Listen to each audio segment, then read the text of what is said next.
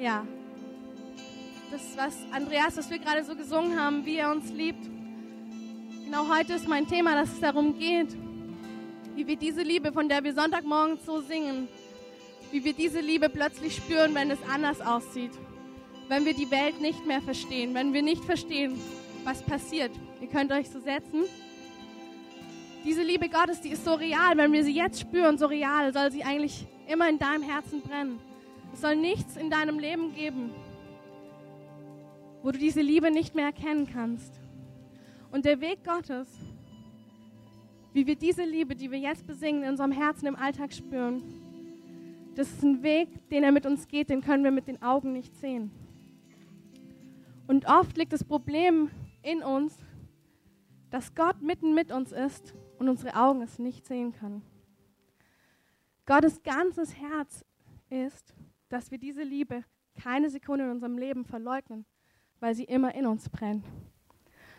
Und Gottes Weg dahin, über den möchte ich heute sprechen, weil mir immer wieder aufgefallen ist, ich habe mit vielen, vielen Menschen zu tun. Ich rede mit vielen Menschen, ich fange viele Tränen auf und ich liebe diese Arbeit sehr. Ich liebe es, die Tränen von Menschen aufzufangen. Ich liebe es, mit Menschen Sachen aufzuarbeiten. Ich liebe das. Und immer wieder ist mir aber eins aufgefallen, wie wichtig das ist, meinen Gott zu sehen, wo er mich hineingeführt hat.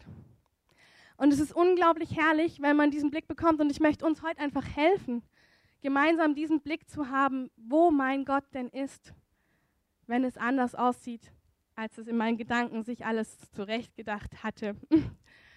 Und das ist ein wunderbares Thema. Ich liebe dieses Thema, weil es mich mein ganzes Leben mit Gott begleitet hat. Und weil ich weil ich echt sagen kann, ich liebe diesen Gott. Wenn ich singe Adonai, dann gehen meine Tränen aus meinem Herzen, schissen sie raus, weil ich denke, diesen Gott, den ich hier höre, den liebe ich, den kenne ich, den habe ich kennengelernt durch die, durch die Täler des Todes. Also buchstäblich durch Situationen, wo man manchmal nicht mehr wusste, ob man leben oder sterben möchte. Dort habe ich diesen Gott erlebt, von dem wir singen. Und deswegen weiß ich heute, dass ich ihn wirklich liebe, weil er sich mir in allen Situationen meines Lebens offenbart hat. Und weil ich euch auch liebe, möchte ich, dass wir alle zusammen anschauen, wie man so ein Herz bekommt, wie man ihn so sehen kann, dass keine Situation in meinem Leben mir, mir die Freude raubt an Gott. Das will ich heute mit uns machen. Also Gottes Ziel mit uns ist, dass wir ihm ganz nah sind. Wenn wir unser Leben anschauen, dann gibt es einfach von klein auf, so klein wie wir sind, gibt es schon Verletzungen, weil kein Mensch ist perfekt. Weder die Eltern sind perfekt, noch sind es die Kindergartenerzieher, noch sind es die Lehrer. Niemand auf dieser Welt ist perfekt. Und so klein wie du bist, umso mehr sammelst du die Unperfektheiten der Menschen um dich herum. Und das Einzige, was du tun kannst, ist, dass du dich schützt. Du beginnst dich zu schützen vor der Liebe. Du beginnst anzufangen, ganz langsam, man merkt es gar nicht, weil wir sind alle gleich, deswegen merkt man es auch kaum, dass man gar nicht mehr die Weichheit des Herzens in sich trägt, sondern man hat gelernt, in seinem Leben zu leben und ich sage mal, durch das Leben zu kommen. Aber das ist gar nicht Gottes Plan mit uns. Gottes Plan mit uns ist, dass wir ein weiches Herz haben, das beständig in der Liebe leben kann, das sich nicht schützt vor der Liebe, sondern das leben kann in der Liebe. Und Gott liebt uns und er weiß, dass das der einzige Weg ist, das Leben zu bestehen, ohne kaputt daran zu gehen. Es ist der einzige Weg, das Leben glücklich zu leben, wenn ich in seiner Liebe bin, wenn ich offen bin in meinem Herzen, wenn ich Menschen, wenn ich mich nicht schütze vor Menschen und auch nicht vor Gott. Also, Gottes erstes Ziel mit mir ist, dass ich zurückkomme in den Zustand, wo ich erreichbar bin für Menschen, wo ich nicht mich schütze. Ich möchte erreichbar sein für Menschen. Ich möchte in der Liebe leben. Und bei mir war das so, dass ich zu Jesus gekommen bin mit 20. Und es war so herrlich, die Offenbarung seiner Schönheit, seiner Liebe, dass ich ähm, von dem Tag an jeden Tag mit ihm zusammen war. Und ich habe es geliebt. Ich habe früh, gefrühstückt mit ihm. Ich habe die Tür verschlossen. Mir war das ganz wichtig. Und das musste mir auch keiner sagen, dass ich Zeit mit Gott brauche. Die wollte ich selber, weil den fand ich so toll. Mit dem wollte ich zusammen sein. Und ich habe auch gedacht, ach, mein ganzes Leben wird jetzt nur noch rund laufen, weil jetzt habe ich den kennengelernt. Und dann habe ich den Leuten erzählt, wenn ich jetzt eine Beziehung leben würde mit einem Mann, das würde super funktionieren. Hey, ich habe ja jetzt die Liebe und was sollte jetzt noch geschehen? Der kann mir gar nichts. so habe ich gedacht. Und dann habe ich Gott nochmal von der anderen Seite kennengelernt und das ist eigentlich wunderbar, dass man plötzlich alles kennenlernt. Und zwar gehe ich mit euch in Markus 4, 35 lasst uns hinüberfahren. Achso, Jesus sagt zu den Jüngern, ähm, lasst uns hinüberfahren. Und sie ließen das Volk gehen und nahmen ihn mit, wer, wie er im Boot war, und es waren noch andere Boote bei ihm. Und es erhob sich ein großer Windwirbel, und die Wellen schlugen in das Boot, so dass das Boot schon voll wurde. Und er war hinten im Boot und schlief auf einem Kissen. Und sie weckten ihn auf und sprachen zu ihm, Meister, fragst du nichts danach, dass wir umkommen? Und er stand auf und bedrohte den Wind und sprach zu dem Meer, Schweig und verstumme. Und der Wind legte sich und es entstand eine große Stille. Und er sprach zu ihm, na, das lasse ich mal weg. Also entstand eine große Stille. Ja, so war das ungefähr dann. Plötzlich habe ich was anderes erlebt. Und ich möchte euch, mit euch darüber reden, wie Gott Stürme in unserem Leben benutzen möchte, um zu offenbaren, was zwischen mir und Gott steht. Stürme in unserem Leben sind, ich nenne es mal jetzt ganz banal, Herausforderungen. Und Herausforderungen möchte ich noch mehr kennzeichnen, damit sich auch alle abgeholt fühlen. Also eine Herausforderung könnte sein, zum Beispiel eine neue Arbeitsstelle oder ein neuer Bereich in deiner Arbeit. Eine Herausforderung, ein Sturm könnte auch sein, in eine Beziehung geführt zu werden. Das war eben bei mir. Also Gott hatte dann zu mir gesagt, Miriam, dein Mann wird kommen. Ich habe mich gefreut, ja. Und ja, dann ist Christoph gekommen. Und schnell, schnell haben wir festgestellt, dass wir uns toll finden, aber dass da schon ganz schön was in meinem Herzen verborgen ist an Ängsten gegenüber Männern. Also ich hätte das nie gedacht, weil ich hatte eigentlich einen sehr netten Umgang mit Männern, war, fand es immer lustig mit Männern, habe mich gut unterhalten mit Männern, aber plötzlich kam mir ein Mann wirklich nahe und das hat richtig wehgetan. Das hat richtig wehgetan. Ich hatte richtig Angst ähm, vor so vielen Dingen. Ich hatte Angst davor, dass er mich nicht mag. Komisch. Ich konnte noch nicht mal einen Überraschungsbesuch bei Christoph an der Tür machen, weil ich dachte, das ist ihm unangenehm. Aber das waren so viele Punkte in meinem Leben, die haben so wehgetan, als er mir nahe gekommen ist. Und wisst ihr, da braucht es sogar Demut, dass man nicht dem anderen sagt, er ist schuld. ich habe dann immer wieder versucht zu sagen, Christoph, wenn du anders wärst, wenn du mir mehr kommunizieren würdest, dass du wirklich mich liebst, dann könnte ich doch auch zum Überraschungsbesuch vorbeikommen. Aber du kommunizierst mir das nicht richtig. Und ich habe dann immer mehr gemerkt, dass Gott zu mir sagt, nein, nein, Miri, das ist dein Herz. Ich will dir zeigen, was dir und der Liebe widersteht. Ich will gar nicht auf Christoph leuchten. Der hat sein eigenes Päckchen und das gehe ich mit ihm an, aber ich gehe doch mit dir an dein Herz ran. Ich gehe doch mit dir daran, was dir wehtut, wenn du an die Liebe denkst, was du als Kind erlebt hast, wie du Liebe erlebt hast. Ich komme aus einem indischen Hintergrund, was die Miriam auch da ist. Und ähm, in Indien sind Frauen einfach nichts wert. Und für mich war das irgendwie so, ohne dass ich das als Kind mitbekommen habe. Das war mein absoluter Stempel. Die Frau ist nichts wert. Und ich bin dann in Beziehung mit Christoph gekommen und hatte das Gefühl, ich bin nichts wert, obwohl ich das nie hätte davor sagen können. Und das möchte ich euch sagen, ein Sturm ist dazu da, dass er dir zeigt, was du vorher nicht wusstest. Ein Sturm offenbart dein eigenes Herz. Und ich möchte euch das mal so auch banal sagen, wenn man die Jünger gefragt hätte vor dem Sturm, glaubst du, dass Jesus möchte, dass du lebst? Oder glaubst du, dass Jesus dich schützt? Dann hätten alle gesagt, na klar schützt Jesus mich. Was ist das für eine Frage? Na klar ist Gott für mich. Und was haben sie im Sturm gesagt? Hm. Gott, willst du mich umbringen? Ähm, liegt dir gar nichts an mir. Und so ist es. Weißt du, Gottes erstes Ziel ist, dass wir Vertrauen haben zu ihm, weil nur Vertrauen, nur wer vertraut, liebt auch. Und deswegen sind Stürme dafür da, dass er uns zeigt, er führt uns teilweise richtig in Stürme hinein, um zu zeigen, was ist in deinem Herzen, was ist da wirklich drin, wie fühlst du, wenn, wenn, das, wenn die Umstände dir nicht kommunizieren, dass ich dich liebe, wenn du nicht Sonntagmorgen zum Gottesdienst stehst und er ist würdig und Andreas leitet so super in die Anbetung, dass man Gott schon fast vor Augen hat. Also so, er fragt, was ist im Alltag, die Stürme, wo du dich plötzlich nicht mehr äh, wo du nicht mehr jemanden um dich rum hast, das sind die Dinge, wo Gott sagt, ich will dir dein Herz zeigen weil ich dich liebe und weil meine größte Sehnsucht ist, dass du in der Ewigkeit mir ganz nah bist. Wisst ihr, wir sind eine Instant-Gesellschaft. Instant Essen, Instant Kaffee, alles muss sofort sein. Und wenn Gott nicht sofort jetzt zeigt, dass er es gut mit mir meint, dann glaube ich ihm das einfach nicht. Hey, aber ihr verpasst das Allerbeste. Ihr verpasst den Sturm, wo er sich zeigt. Wisst ihr, ich habe mal eine, das erzähle ich jetzt, was eine lustige Geschichte ist, eine ganz lustige Geschichte erlebt. Und zwar habe ich in der Bibelschule am Morgen gelehrt, und zwar über die Gnade Gottes offenbart sich anders, als du möchtest. Ähm, aber erkenn die Gnade Gottes, weil sie ist da, weil Gott ist gnädig. Also habe ich schön gelehrt, wir waren alle zufrieden, haben geklatscht, war super.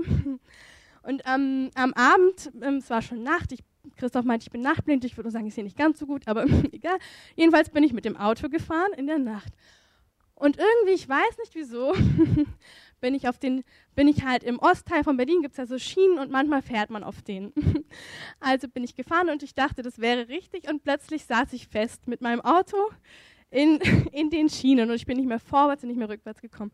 Und nachts fährt ja auch die Tram in Berlin. Und dann habe ich gedacht, oh, und dann habe ich geschrien, Gott, wieso hast du das zugelassen? Oh, wieso hast du das zugelassen? Und dann, du hast ja gesehen, wo ich hinfahre. Und dann war es so lustig, plötzlich, wirklich in einem Moment, also nach einer halben Minute, so sehe ich mich in der Bibelschule noch ein paar Stunden davor, wie ich darüber rede, dass die Gnade Gottes sich immer offenbart. Du musst nur die Gnade Gottes suchen. Dann dachte ich, na Miri, jetzt aber selber. Ne? Habe ich mich an das Auto hingestellt, habe meine Hand auf das Auto gelegt und habe gesagt, Herr, das sieht unmöglich aus hier. Aber deine Gnade wird sich offenbaren, weil du bist gnädig. Und deine Gnade wird sich in dieser hässlichen Situation offenbaren. In der, Im Rücken war mir natürlich die Tram, die bald kommen sollte. Und ich habe dann nur noch gedacht, deine Gnade wird sich offenbaren. Und wisst ihr, was das Schöne ist? Da kam erstmal eine mächtige Freude und Frieden in mich. Wisst ihr wieso? Weil ich wusste, dass Gott Lust hat, dass ich mich auf sein Wort stelle. Ich wusste, er hat Lust, dass diese Situation mir nicht zum Stress wird, sondern zu einem absoluten Segen. Ja, es ist herrlich. Ich hoffe, dass ich jetzt alle Punkte von dieser herrlichen Geschichte zusammenkriege, aber es waren viele herrliche Punkte. Jedenfalls habe ich Christoph angerufen. Der war ein paar Minuten weiter hinten. Wir waren gerade verlobt zu der Zeit. Oliver ist mitgekommen, der war auch gerade da. Die beiden sind dann nachts um drei schnell zu mir gesprungen und dann waren in der Zwischenzeit schon zwei arabische Männer, die auch, ich hatte ja wirklich einen Vorbehalt gegen arabische Männer, aber die waren so freundlich, hat echt mein Herz gegenüber Arabern auch aufgemacht. Und dann haben die zu viert die Männer so eine Schiene gelegt, haben mir das Auto da rausgeholt. Ähm, das war schon super. Dann, hat, dann kam die Polizei und ähm, ich hatte meinen Führerschein nicht dabei. um, Und dann meinte Christoph auch gleich zu dem, wir bezahlen den Schaden. Das war für mich ganz wertvoll, dass er als mein zukünftiger Mann, ähm, er ist noch nicht verheiratet, das war für mich echt ein Zeichen, auf ihn kann ich mich verlassen. Das war für mich auch was ganz Wertvolles in der Situation zu sehen, dass er noch nicht mal einen Vorwurf gemacht hat. Er hat einfach gesagt, wir bezahlen den Schaden. Ich glaube, ich habe ihn selber bezahlt, aber es ging ja um das Prinzip. es war auf jeden Fall sehr gut und das hat mich schon ganz tief berührt. Aber dann kamen wirklich noch zwei so gute Sachen. Und zwar der Polizist, ich hatte ja meinen Führerschein nicht dabei, der war so nett und dann durfte ich, dann hat er mich nach Hause gefahren. Und auf dem Weg sind wir über Jesus ins Sprechen gekommen. Ich habe ihm dann erzählt von Jesus und von verschiedenen Fragen, die er hatte. Und er war ganz berührt. Und dann kommt er aber in dieser Nacht in meine Wohnung. Und meine Zwillingsschwester hatte aus irgendeinem Grund die ganze Nacht Lobpreis an. Und als wir in diese Wohnung reingekommen sind, da war da ein Frieden Gottes, den dieser Mann gespürt hat. Und ich gesagt, was ist denn das? Und er war total platt, nachdem ich ihm Zeugnis von Jesus gegeben habe und er in diese Wohnung kommt und er spürt es. Und ich habe gesagt, Herr, du bist so gut. Was kann es noch Besseres geben als diese herrliche Situation? Die war so herrlich. Und dann am nächsten Tag geht Oliver mit dem Auto zum Mechaniker. Und der Mechaniker sagt, was ist denn das? Also sie sind auf dem Getriebe aufgekommen, eigentlich müsste es ein totaler Getriebeschaden sein, es ist nichts passiert. Das ist schon herrlich, aber jetzt kommt das Herrlichste. Und dann sagt dieser Mann, und sie haben richtig Glück gehabt, weil es war in irgendeiner kleinen Leitung, im Auto war ein kleines Löchlein und bei der nächsten großen Autobahnfahrt wäre dieser Motor total Schrott geworden, wenn man das Löchlein nicht entdeckt hätte. Und so war die Situation wirklich Gnade pur. Also es war herrlich, es war herrlich. Der ganze Schein hat 60 Euro gekostet, ist auch nicht viel gewesen. Es war einfach nur herrlich. Und wisst ihr was? Gottes Güte wäre sowieso da drin gewesen. Aber ich war anders in dem Sturm. Ich war einfach anders. Gottes Güte war vorbereitet. Er hat sich nicht, er war dann nicht völlig in Panik. Oh Gott, Miri ist auf die Schiene gefahren, was sollen wir machen? Nein, er hat es alles gesehen und die, die sich wirklich in diesem Sturm einfach gut gefühlt hat, das war ich, weil ich habe gewusst, jetzt hast du die Chance, dich zu offenbaren, Gott. Jetzt hast du wirklich eine Chance, dass dein Wort real wird. Und wisst ihr, verpasst diese Chancen nicht, dass Gottes Wort real wird. Wenn immer alles glatt läuft, wo soll sich Gott denn verherrlichen? Wisst ihr, dass Gottes erstes Ziel ist, sich zu verherrlichen? Wisst ihr das? Gottes erstes Ziel ist nicht, dass man dir so ein Schild aufhängt, ich lebe mit Gott, sonst ist alles normal. Sein erstes Ziel ist, dass er sich verherrlichen kann in deinem Leben dass du über deine Grenzen hinausgehst, dass du Dinge erlebst, die nur er tun kann. Und das soll die Welt sehen. Die soll das sehen. Der Polizist hat gesehen, was für einen Frieden ich hatte. Der hat gehört, der hat mich gefragt. Ich habe gesagt, hey, Jesus ist gut. Und er hat gesagt, ja. Oh, und dann hat er gleich noch den Frieden Gottes gespürt. Das ist Herrlichkeit Gottes im Alltag. Wir müssen nicht warten, bis wir ähm, bis wir woanders sind. Hey, im Alltag gibt es so viele Situationen, das Wort Gottes zu leben. Wenn ich heute das Wort Gottes lese, dann weine ich so schnell. Wisst ihr wieso? Weil ich den da drin kenne. Ich kenne den, der sich da drin offenbart. Ich habe so viele Stürme gehabt, in denen ich gesehen habe, das ist Gott, genau so ist er, das ist er. Den kenne ich, den darf ich kennenlernen, egal in welcher Situation. Er ist der gleiche, gestern, heute und in Ewigkeit, er ist der gleiche. Oh, verpasst eure Stürme nicht, sie sind so gut. Es ist so gut, in Situationen zu kommen, die über unseren Kopf hinauswachsen. Es ist so gut, Gott zu erleben. Es ist so gut, ihn einzuladen. Es gibt verschiedene Stürme und einer davon möchte ich auch noch ganz kurz erwähnen. Und zwar ist es wir untereinander als Menschen. Wir untereinander als Menschen, wir sind nicht immer fair miteinander. Überhaupt nicht. Also weder ich bin immer fair, noch ist es der links und rechts von mir. Diese Fairness, die wir suchen bei Menschen, die gibt es nicht. Aber Gott ist fair. Und wisst ihr, ich habe jetzt zwei Kinder und eins weiß ich, wenn die beiden sich streiten, mein Mama-Herz ist für beide. Ich kann mich nicht entscheiden. Natürlich macht mal der eine das anders und ich weiß aber auch, dass der andere das vielleicht macht, weil sie neidisch ist oder so. Ich weiß das und mein Mama-Herz kann kein äh, Schiedsrichter sein. Und am liebsten ist es mir, dass beide sich von mir trösten lassen und dann wieder Frieden schließen, ohne dass sie sich gegenseitig kaputt machen. Und so ist es auch bei Gott. Wenn er uns sieht, wir sind alle seine Kinder. Wenn dann jemand unfair zu dir war, dann halt es ihm doch nicht vor. Das tut Gott weh, weil dein Bruder ist auch sein Sohn und deine Schwester ist auch seine Tochter. Wenn wir uns gegenseitig alles vorhalten, dann kommt kein Frieden in unseren Grenzen, dann kommt kein Frieden. Und Gott kann nicht trösten, weil ihr euch euer Recht selber holt. Ihr holt euch euer Recht. Jemand tut euch weh und ihr sagt, ich finde die Person blöd und dann schimpft ihr am besten noch bei zehn anderen Personen über diese Person und dann geht es euch dann besser? Meistens nicht. Ne? Man versucht dann Parteiungen zu schaffen, aber was wirklich, was wirklich schön ist, ist der Trost Gottes. Und mir ist es einfach wichtig, heute nochmal zu sagen, Gott führt in Stürme. Das ist das eine. Es sind Beziehungen, Herausforderungen. Es ist auch zum Beispiel eine Geburt von einem Baby. Ich weiß nicht, ob viele Mamas sich das immer trauen zu sagen, aber eine Geburt von einem Baby schmeißt alles in deinem Leben um. Das ist nicht einfach so, Halleluja, jetzt habe ich ein Baby, jetzt ist alles super. Nee, eine Geburt schmeißt dein komplettes Leben um. Da hast du plötzlich ein Kind, um das du dich 24 Stunden kümmern musst. Das ist ein 24 Stunden 7 Service. Und das ist ganz schön krass für ein Leben. Und viele Mamas versuchen dann ihre Zähne zusammenbeißen und irgendwie durchzukommen. Aber wisst ihr, wie ich die erste Geburt meiner Tochter erlebt habe?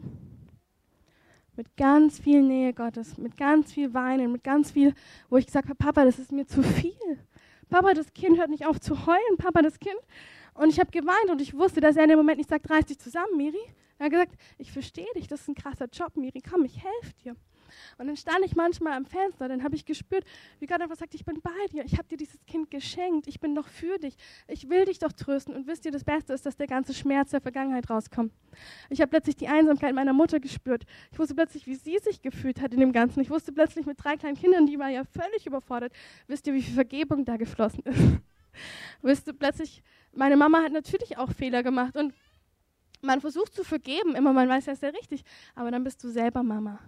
Und dann weißt du selber, wie viel du gibst, obwohl das nicht perfekt ist. Dann weißt du es selber. Das möchte ich den jungen Mamas so dringend sagen. Hey, Gott liebt euch. Und wenn es mit eurem Kind anstrengend ist, Gott ist bei euch. Er möchte, dass dieses Tiefe, was da Überforderung, das ist alles kein Problem. Ihr seid keine komischen Mütter, ihr seid normale Frauen, die in etwas Neues hineinkommen, was so krass ist, was kein anderer beschreiben kann, wie krass das ist. Die Liebe ist allein, was euch dazu fähig macht. Aber das ist ein Sturm, in den Gott führt und der will aber auch bei euch sein. Ihr müsst nicht die Zähne zusammenbeißen. Ihr könnt wirklich weinen. Ihr könnt sagen, Papa, das ist viel. Papa, hilf mir. Also ich habe das alles gemacht und es war wirklich herrlich. Ich habe so gespürt, wie Gott mich getröstet, geheilt hat in dieser Zeit, wie ich zu einer Frau geworden bin. Ich wollte früher gar keine Frau sein. Ich wollte eigentlich lieber ein Mann sein, weil ich aus Indien, aus diesem Hintergrund kam. Ich habe mir gedacht, nee, lieber bin ich ein Mann. Weil irgendwie Frauen haben ja überhaupt keinen Wert in dieser Gesellschaft. Also bei uns ging es noch, aber trotzdem ist es in mir drin gewesen, dieses Gefühl, eigentlich geht es doch Männern besser. Und dadurch, durch das ganze Ding ist, ich habe jeden Sturm von Gott angenommen. Ich wusste, er ist mein Gott, er liebt mich. Wenn er mich reinführt, ist er da und wenn er da ist, dann wird er da was Gutes drin machen. Es ist Gnade Gottes in allem zu finden. Es ist Gnade Gottes zu finden. Und ich möchte euch kurz mal vorlesen. Josua ist ein junger Mann im Alten Testament, der das Volk Gottes plötzlich leiten soll in Israel. Der sein Lehrer Mose ist gerade gestorben und Gott beruft ihn jetzt. Er sagt, mein Knecht Mose ist gestorben, so mach dich nun auf und zieh über den Jordan, du und dies ganze Volk, in das Land, das ich ihnen, den Israeliten, gegeben habe. Jede Stätte, auf die eure Fußsohlen treten werden, habe ich euch gegeben, wie ich Mose zugesagt habe. Von der Wüste bis zum Libanon und von dem großen Strom Euphrat bis an das große Meer und gegen Sonnenuntergang, das ganze Land der Hethiter soll euer Gebiet sein. Es soll dir niemand widerstehen, dein Leben lang. Wie ich mit Mose gewesen bin, so will ich auch mit dir sein. Ich will dich nicht verlassen, noch von dir weichen. Sei getrost und unverzagt, denn du sollst diesem Volk das Land austeilen, das ich ihnen zum Erbe geben will, wie ich ihren Vätern geschworen habe. Das kennen, glaube ich, alle von uns. Ne? Eine große Verheißung, die Gott gibt. Yippie! Also ich werde alle Länder einnehmen, niemand wird mir widerstehen. Alles klasse, danke Gott. Super. Und jetzt gucke ich mit euch an den Vers Nummer 9. Das ist ein bisschen weiter hinten. Gott spricht immer noch zu Josa. Siehe, ich habe dir geboten, dass du getrost und unverzagt seist. Lass dir nicht grauen und entsetze dich nicht, denn der Herr, dein Gott, ist mit dir in allem, was du tun wirst. Es ist ihm nur einen einzigen kleinen Satz wert. Davor sagt er ungefähr zehn Sätze, was Josua alles erreichen wird. Und nur ein einziger kleiner Satz weist Josua darauf hin. Hey, es wird auch Dinge kommen, die dich erschrecken werden. Entsetze dich nicht. Das ist Gott scheinbar gar nicht so wichtig. Er sagt, naja, ein Satz reicht. Also wenn es dann losgeht, entsetze dich nicht denn dein Gott ist mit dir in allem, was du tun wirst. Also Gott ist es, der Gott sagt die große Verheißung und nur ganz am Ende sagt er, du, es wird auch Dinge geben, die sind nicht so cool. Dann erschrick nicht, weil ich bin immer noch mit dir. Ich werde immer mit dir sein. Und das ist das allergrößte Geschenk, das wir haben, dass Gott immer mit uns ist. Und das ist auch der allereinzige Blickwinkel, der uns im Leben weiterbringt. Gott übersieht doch keinen Umstand in deinem Leben. Gott übersieht doch nicht, was du gerade durchmachst. Gott ist doch Gott Sebaoth, der dich gemacht hat. Er übersieht nichts. Er übersieht nichts. In seinen, es ist alles perfekt getimt. Ich möchte euch echt so einladen, diesen geistigen Blick zu kommen. David sagt, er umgibt mich von allen Seiten. Es gibt keinen herrlicheren Blick, als keine Situation mehr natürlich zu beurteilen. Dein Gott ist immer hier mit dir und um dich herum. Das heißt, wenn du wohin gehst, wo eine Situation dir komisch vorkommt, dann hat er das nicht übersehen und ist auch nicht weit weg, sondern er ist mittendrin und meistens hat er dich sogar reingeführt. Meistens hat er gesagt, geh da mal rein. Meistens hat er es gesagt. Und wenn er es nicht gesagt hat, weiß er auch, dass das Leben herausfordernd ist. Das heißt, dass Jesus ein Hohepriester war, der uns in allen Versuchungen und Herausforderungen ähm, kennt, der es alles mitgemacht hat. Also Gott weiß das schon. Du musst nicht die Zähne zusammenbeißen. Du musst nicht das große Bild der verherrlichten äh, Tochter Gottes darstellen. Du darfst zu Hause auch weinen. Du darfst sagen, Papa, das ist mir was auch immer. Und ich wollte noch mal ganz kurz auch explizit, weil es mich immer wieder Leute fragen, wie das alles so ist, wollte ich kurz noch darauf eingehen. Also, dass wir diesen Blick haben, dass Gott immer mit uns ist, das muss wachsen. Ne? Das ist was, was eben aus der Erfahrung kommt, was ich gerade beschrieben habe. Du hast ein Leben und du erkennst plötzlich, dein Gott ist immer mit dir und jeder Sturm, den du mit ihm erlebst, wo du ihn erkennst, mitten im Sturm, bringt dich dazu, dass du eines Tages gar nicht mehr zweifelst. Aber diesen Weg musst du gehen. Diesen Weg musst du gehen. Du musst anfangen, diese Stürme mit ihm zu gehen. Wenn du jeden Sturm ausblendest, wenn du alles ausblendest aus deinem Leben und sagst, nee, ist nicht so, hat Gott nicht gesagt, nee, nee, mache ich nicht, wirst du nie die Person sein, die mitten im Sturm steht. Weil Gott will, dass wir die Stürme unseres Lebens, ähm, dass sie uns trainieren, dass wir weiterkommen. Und ich kenne wirklich leider ein paar Leute, die permanent seit Jahren jeden Sturm oder jede Herausforderung Gottes ausblenden und stehen bleiben. Gott liebt dich, aber du kommst nie in die Fülle deiner Berufung. Du kommst nie in die Fülle deines Lebens hinein, wenn du bei allem stehen bleibst, was dich herausfordert. Das Leben soll dich herausfordern. Du sollst erleben, dass dein Gott größer ist als die Herausforderung. Es soll gar nicht anders sein. Und jetzt möchte ich mit euch anschauen, wie wir zu diesen Menschen werden, also ganz praktisch, die Gott im Sturm alle Zeit vor Augen haben. Das habe ich vorhin kurz gesagt, im Sturm kannst du dich erkennen. Nutze deine Stürme für Selbsterkenntnis. Ich, weil ich so viel Krasses mit Gott erlebt hatte, habe ja immer gedacht, nee, es gibt nichts mehr, was mich umhauen könnte. und ähm, ja, dann kamen die Stürme und ich habe gesagt, doch, da gibt es Dinge, die mich umhauen können. Und jetzt braucht es Demut, liebe Leute. Ich würde sagen, die Hälfte des Volkes Gottes nutzt diese Chancen nicht, um sich selbst zu erkennen. Die Hälfte des Volkes Gottes wird wütend über Gott. die andere Hälfte ähm, macht die Augen zu, den Kopf in Sand. Beides nicht die richtige Taktik. Weder die übertriebene Wut noch der Kopf in den Sand zu stecken. Wisst ihr, wie ihr es richtig macht? Ihr müsst in den Stürmen demütig werden.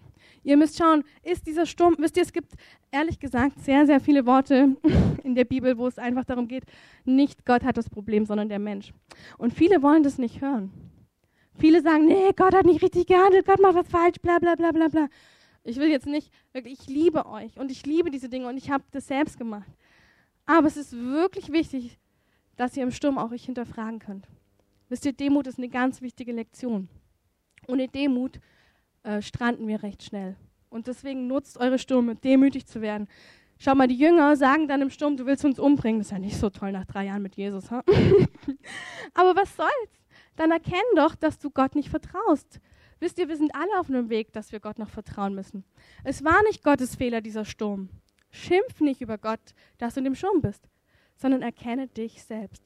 Sieh deinen Gott, der dich, das ist mir ein ganz wichtiger Punkt, der dich in seiner Vaterliebe in den Sturm schickt. In seiner Vaterliebe.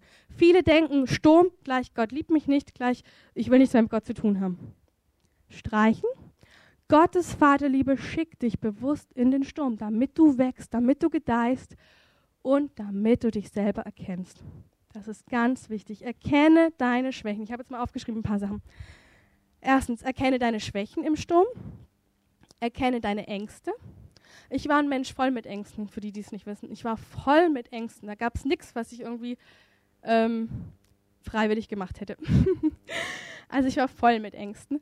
Und ich musste ehrlich zu mir werden und sagen, okay, es liegt nicht an Gott. Er schickt mich nicht immer in die schweren Situationen. es bin ich. Es sind meine Ängste. Dann das andere, dein Unglaube. Oh Mann, wir Christen verdammen uns so oft für Unglauben. Habt ihr eigentlich schon mal gelesen, dass Gott das Maß des Glaubens vollendet? Also wer klagt sich an, wenn er keinen Glauben hat? Bitte Gott um Glauben, du musst es nur ehrlich sagen. Du musst nur ehrlich sagen, ich habe keinen Glauben, Gott. Ähm, gib das Maß des Glaubens, erfülle es in mir. Und dann tut er es. Manchmal durch Stürme, passt auf. Aber er erfüllt das Maß des Glaubens, er füllt es auf. Mm, und das ist was ganz Wichtiges. Er füllt euer Maß auf.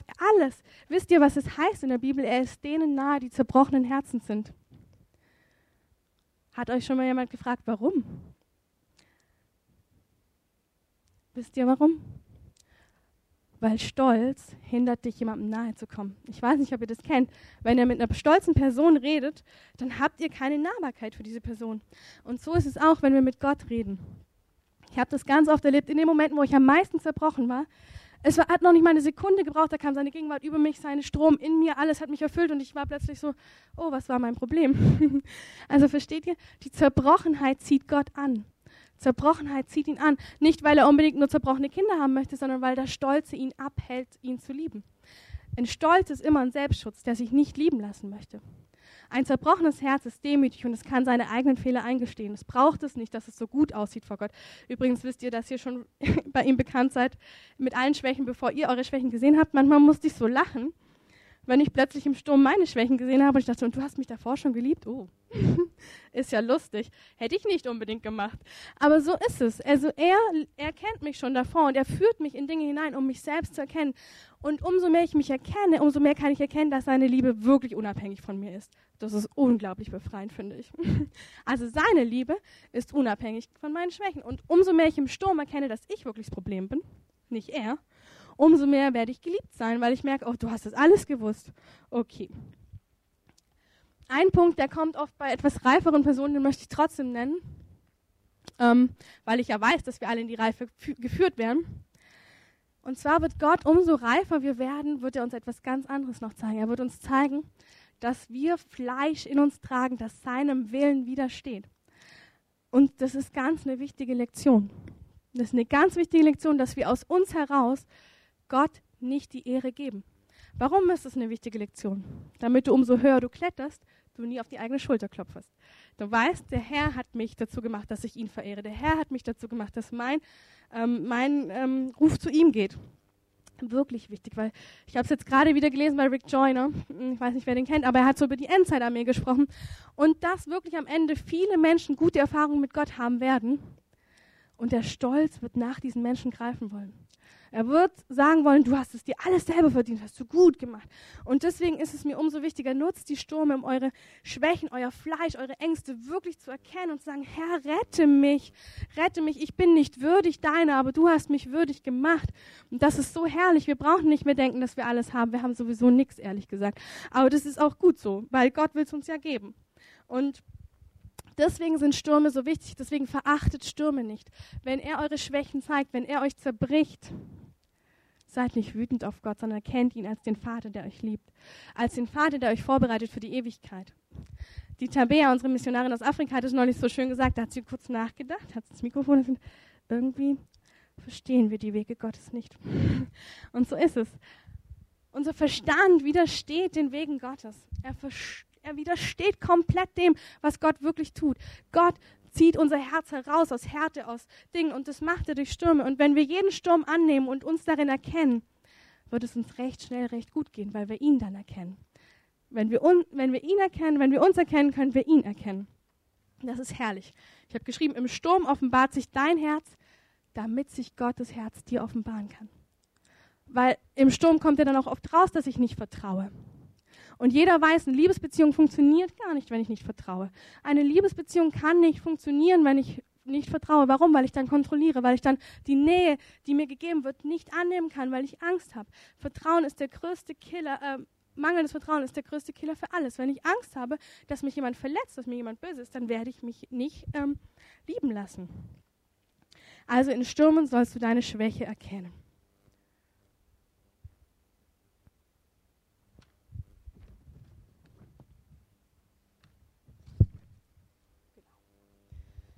In Stürmen erkenne deine Schwäche.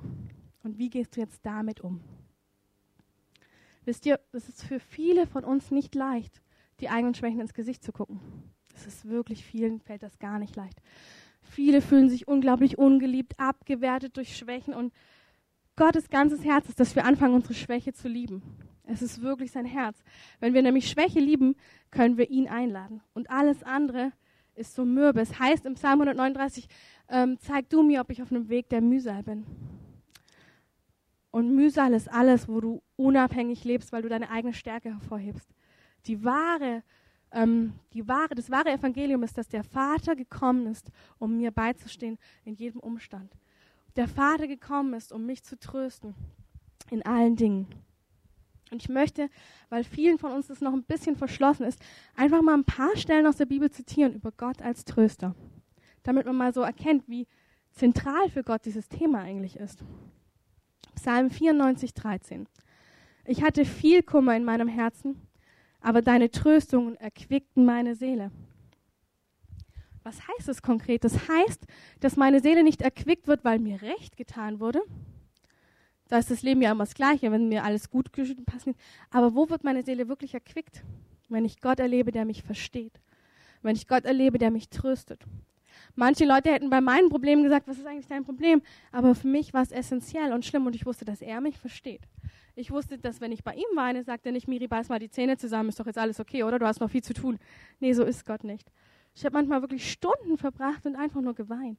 Ich habe gesagt, Papa, andere, andere können das, ich kann das nicht, ich kann das nicht, Papa. Und dann hat er mich getröstet und hat mich aufgebaut und hat mich, manchmal habe ich das Gefühl, wie so ein kleines Baby, wirklich bin ich in seinen Arm gelegt worden mit nichts und mit so viel Dreck am Stecken und was weiß ich. Und er hat einfach angefangen, mich zu trösten, mich in den Arm zu nehmen, wirklich mich zu lieben, mich aufzuziehen, mir gute Worte zu geben. Aber das hätte er nicht machen können, wenn ich bei jedem Sturm gesagt hätte, Gott, du bist scheiße. Bäh, wieso bist du jetzt schon wieder, wieso ist jetzt wieder mein ganzes Leben so schrecklich? Das ist leider nicht die Haltung, die uns zu diesen Kindern Gottes macht. Kinder Gottes sind die, die sich in seine Arme fallen lassen, wenn das Leben schwer wird.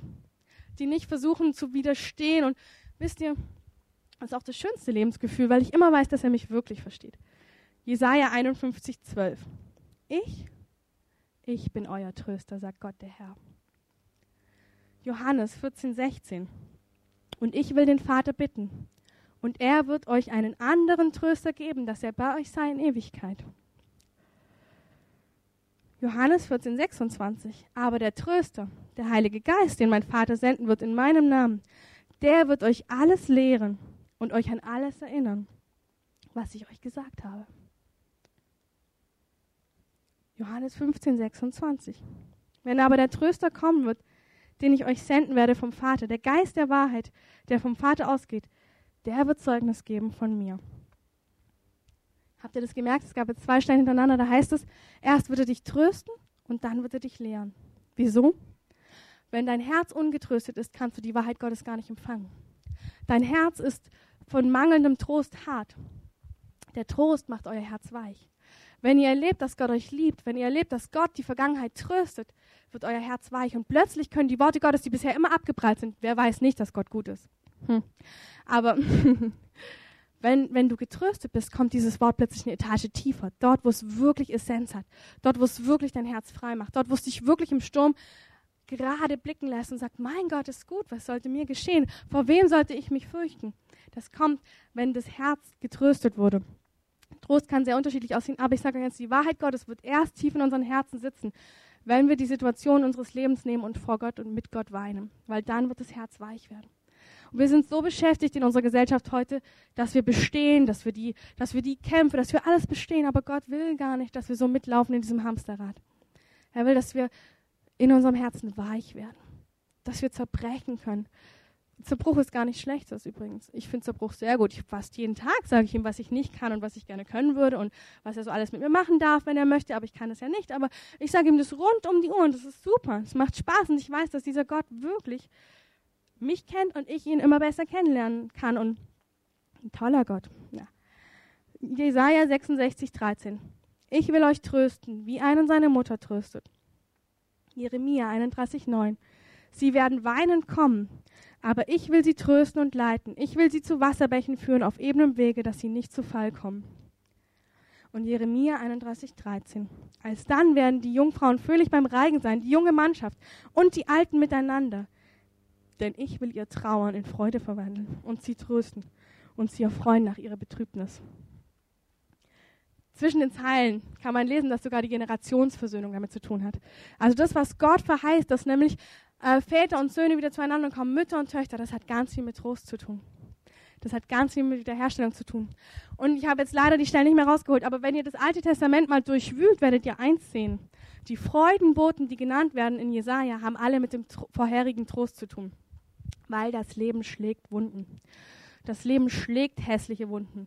Menschen schlagen hässliche Wunden. Aber Gott will sie trösten. Wisst ihr, weil die, wenn die nicht getröstet sind, ist das Problem, dass wir Gott nicht richtig nah sind. Dadurch wird die Sünde uns immer ziehen und die Sünde, die erfüllt erst recht nicht. Das ist das Traurige. Und deswegen ist es so wichtig, dass wir wirklich unser Herz trösten lassen von den alten Wunden. Ich habe gestern, nein, nee, letzte Woche mit einer Frau gebetet und wir hatten eigentlich für, für, einen normalen Umstand gebetet. Und plötzlich ist der Heilige Geist auf ihr Inneres gegangen und hat ihr Inneres getröstet, von ganz alten Schmerzen bis zur Geburt hin getröstet. Und dann macht sie die Augen auf und sagt, das war alles so wahr. Ich wusste gar nicht, dass ich darunter gelitten hatte. Und dann habe ich ihr gesagt, doch. Man leidet unter allem, was einem geschehen ist. Man hat nur so sehr gelernt, es abzustellen. Und das möchte ich euch sagen. Die Stürme, die ihr ab jetzt erlebt, sollen dazu dienen, dass alte Wunden getröstet werden, weil ganz oft kommen natürlich auch Stürme, die euch an das Alte erinnern. Also zum Beispiel Christoph hätte ich fünf Punkte nennen können, die sofort meinen Vater betroffen haben. Ich so, ja genau, uh, und das will ich gar nicht mehr, diese, das will ich einfach gar nicht mehr. Aber ich habe diesen Sturm genommen und gesagt, okay, Christoph erinnert mich total an diesen Schmerz von meinem Papa. Okay, ich will, ich will, Herr, dass du das tröstest. Ich will nicht sauer sein auf Christoph. Manchmal natürlich streitet man trotzdem äh, alles. Aber ich sag mal, im Groben und Ganzen wusste ich, in welche Richtung es geht. Ich wusste, es geht in die Richtung. Gott hat mir diesen Mann zur Seite gestellt. Er wird mich erinnern an alte Schmerzen und Gott wird sie trösten, wenn ich zu ihm komme. Und das ist ganz, ganz wichtig, dass wir diese Lektion mitnehmen. Dass wir wirklich wissen, die Stürme unseres Lebens, Gott soll unser Tröster werden. Dadurch entsteht eine unglaubliche Nähe Gottes. Unsere Seele wird erquickt. Also wenn ich wirklich eins erlebe, ist, also auch zum Beispiel, wenn ich jetzt anbete, ich höre dann Adonai, dann fließen meine Tränen. Gott, ich liebe dich so sehr, du bist so toll.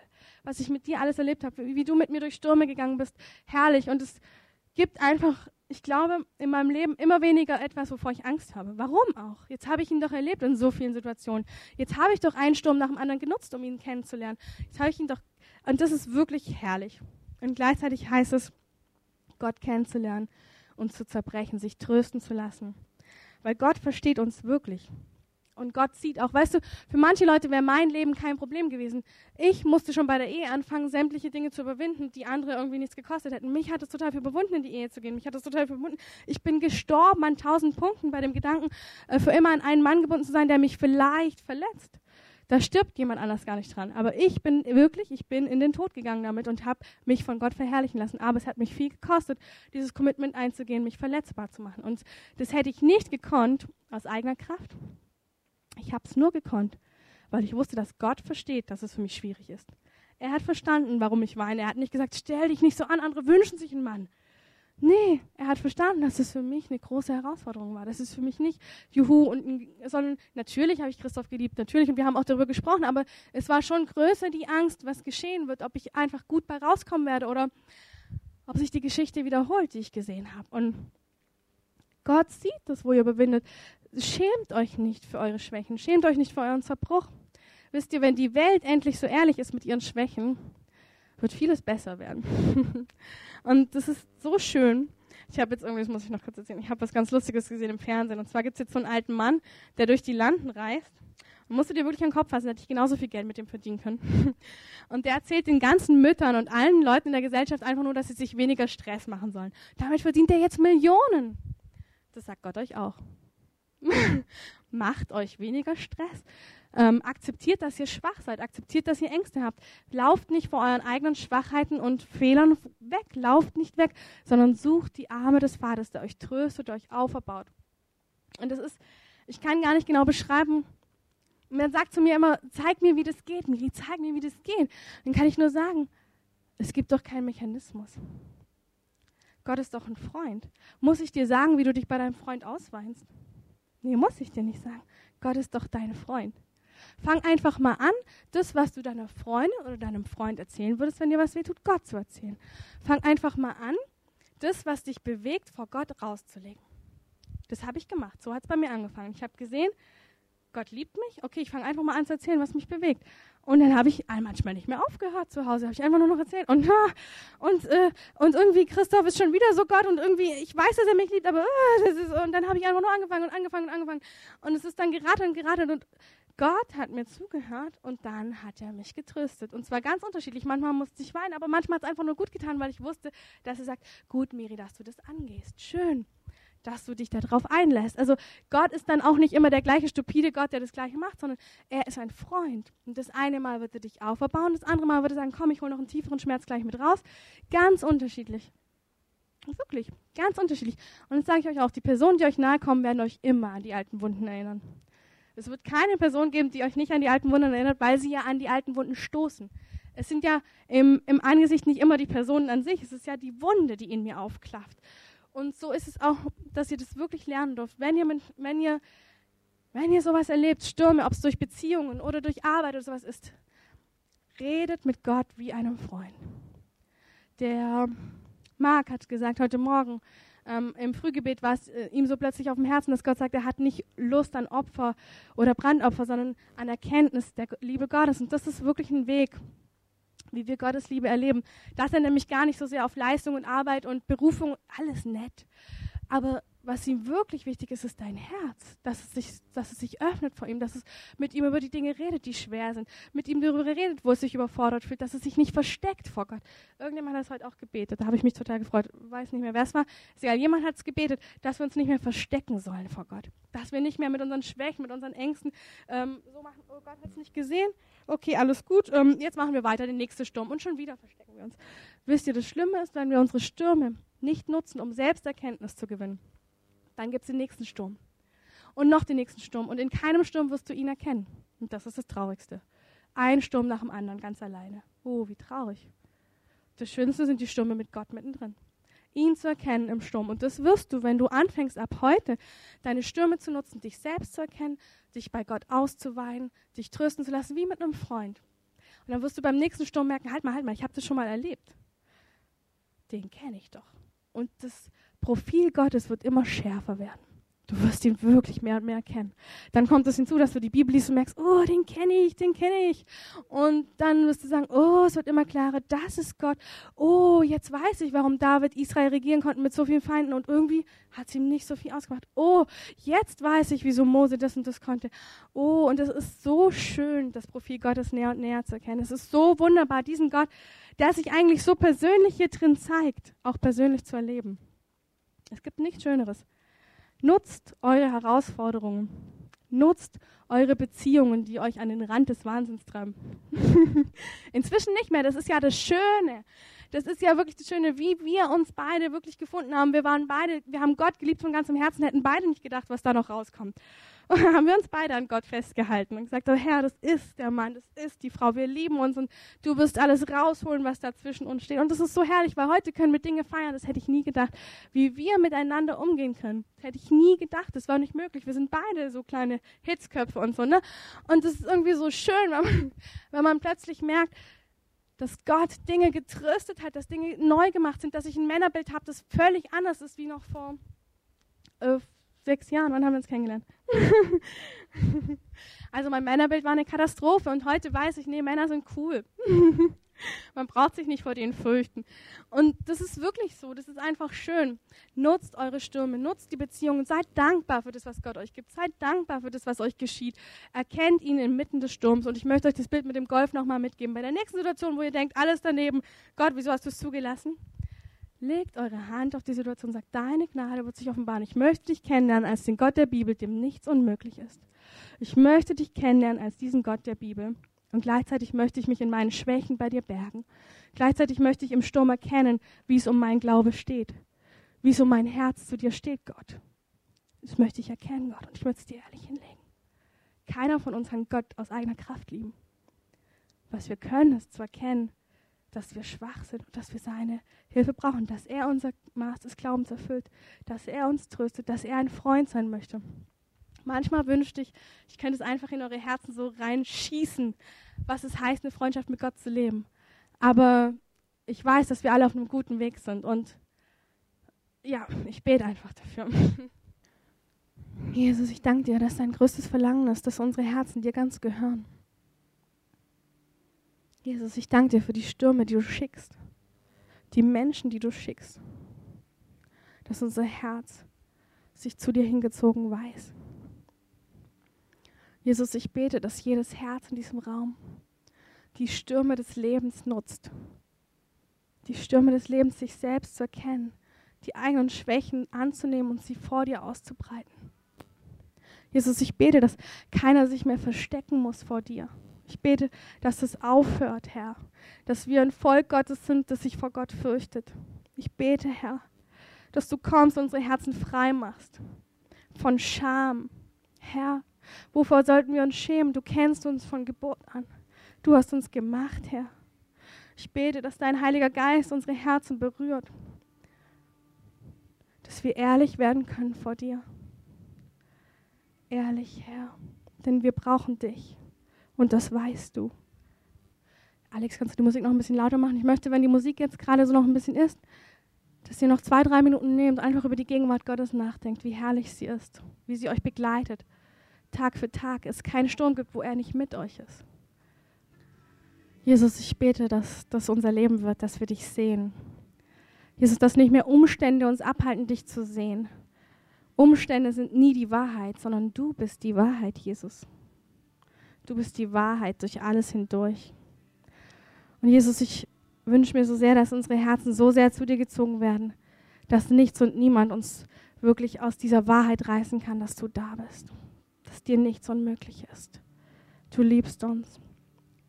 Und ich danke dir, dass wir als Gemeinde neu lernen, Schwächen mit dir zu leben, Ängste vor dich zu bringen, dass deine Liebe die Antwort ist für jede Angst, Jesus ich, ich, ich liebe dich und ich gebe dir die Gemeinde. Ich sage, jeder, der heute in diesem Raum ist, Herr, flute ihn mit deiner Liebe, dass Stürme nicht mehr ausreißen können, sondern dass du wirklich da bist, wahrhaft da bist.